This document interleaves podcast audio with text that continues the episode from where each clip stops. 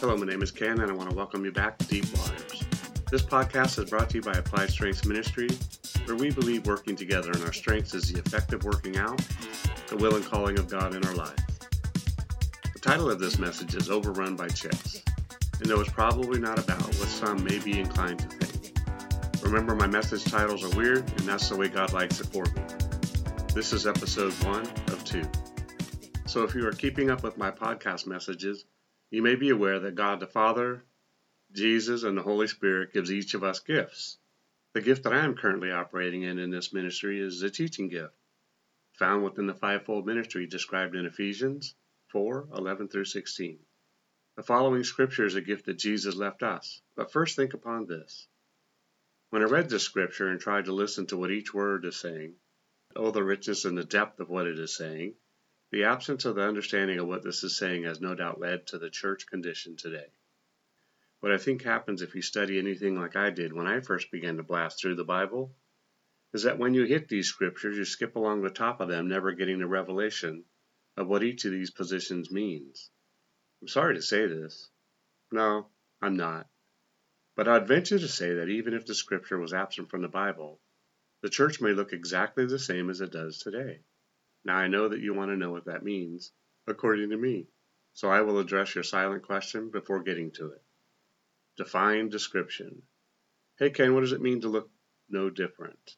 But how many of you who are listening feel that you are using your God given gifts, both natural and spiritual, along with your God given very specific talents, along with your personally assigned personality, in your calling and purpose? Now, I'm not talking about you who are currently filling a position at the church to help out until they find some other ignorant of their gift soul to jump in. Nope.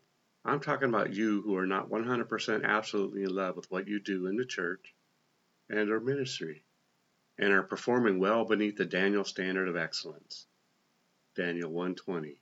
Now the excellence is achieved because you're using your gifts, developed talents, and personality to complete the tasks that require your mixture of God-given ingredients all intentional by God who knows what He's doing. Now, unfortunately, what we settle for is a haphazard placement of volunteers in positions that they cannot perform. And so your church goes a hobbling down the road, forever wiggle wobbling, because you have a custodian greeting and an usher cleaning the bathrooms. And only God knows what's chirping on the stage. But wow, if we can't get into the presence of God with chirp chirps, perhaps it's time for a gifted worship team to step up and take the worship wheel a heart that wants to sing songs sometimes should do so in the shower and not on stage. There are gifted and called peeps equipped for that specific ministry. Seek and you will find. Okay, enough blasting. Time to dive, dive, dive.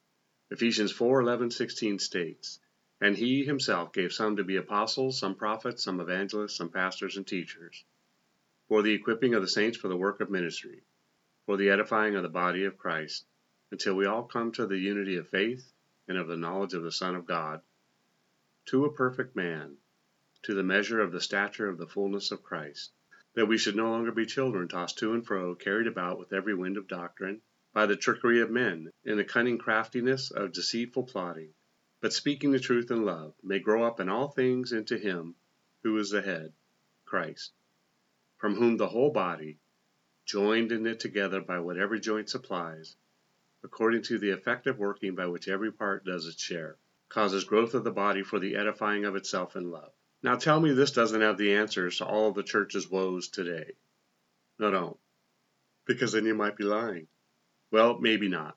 Because all is a bigger word than three characters, two being twins, than it initially leads us to believe.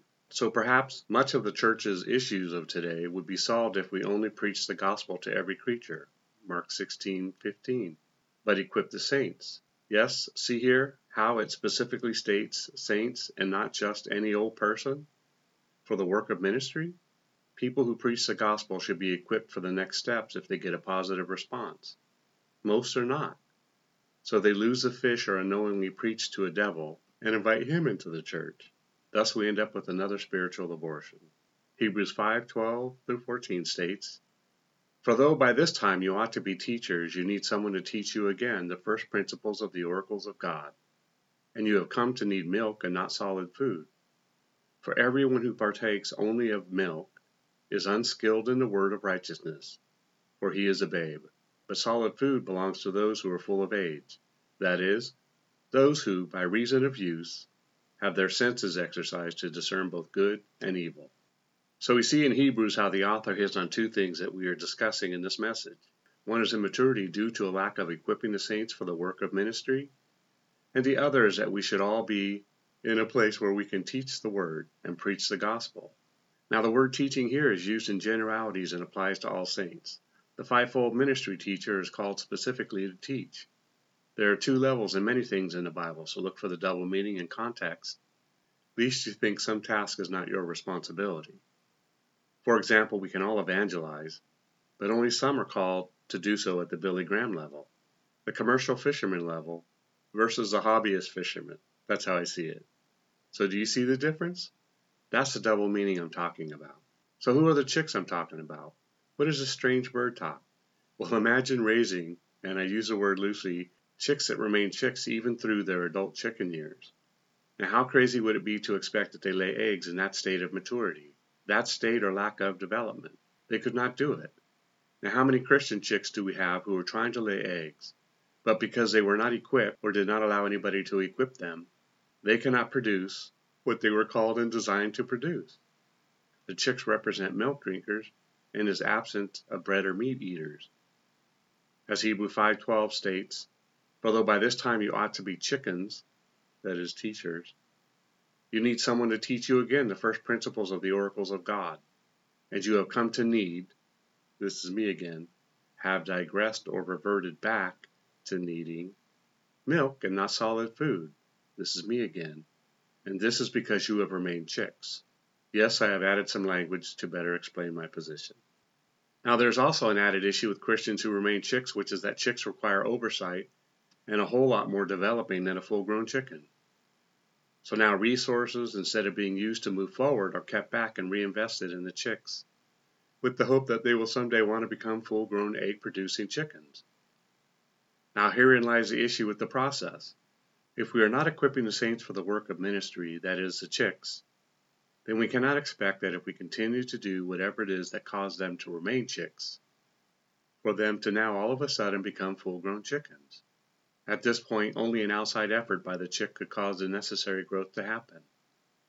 And unfortunately, many ill or non equipped chicks fly the coop and become church bouncers, looking for the bread and meat necessary to go from a chick to a chicken. This is what John is saying in John 15:16.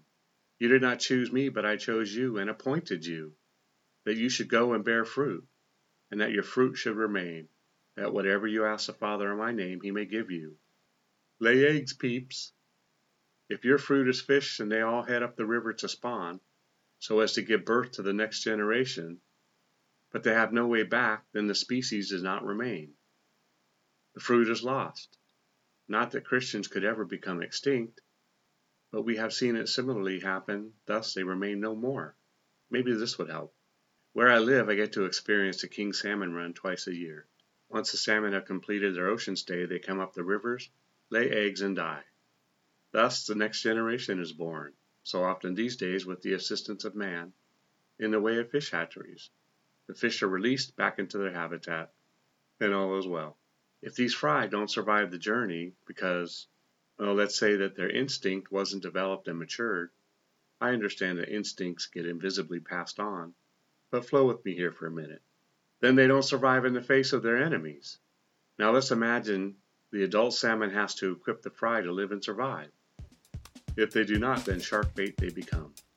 Well, that's it for today, and yes, I will be telling you how to read your Bibles in episode 2, so I won't leave you hanging too long as both will be posted together. Remember, it's not what you find wrong or disagree with regarding these messages, but what you can take away from them. Together, we can do more to impact the kingdom than if we work alone. Let's flip the script and kill, steal, and destroy the works of the enemy and create space for the light of lights to shine through into people's lives. Plant a seed and click on the like and subscribe button. Let's build this ministry together. Thanks and see you next time in Deep Waters.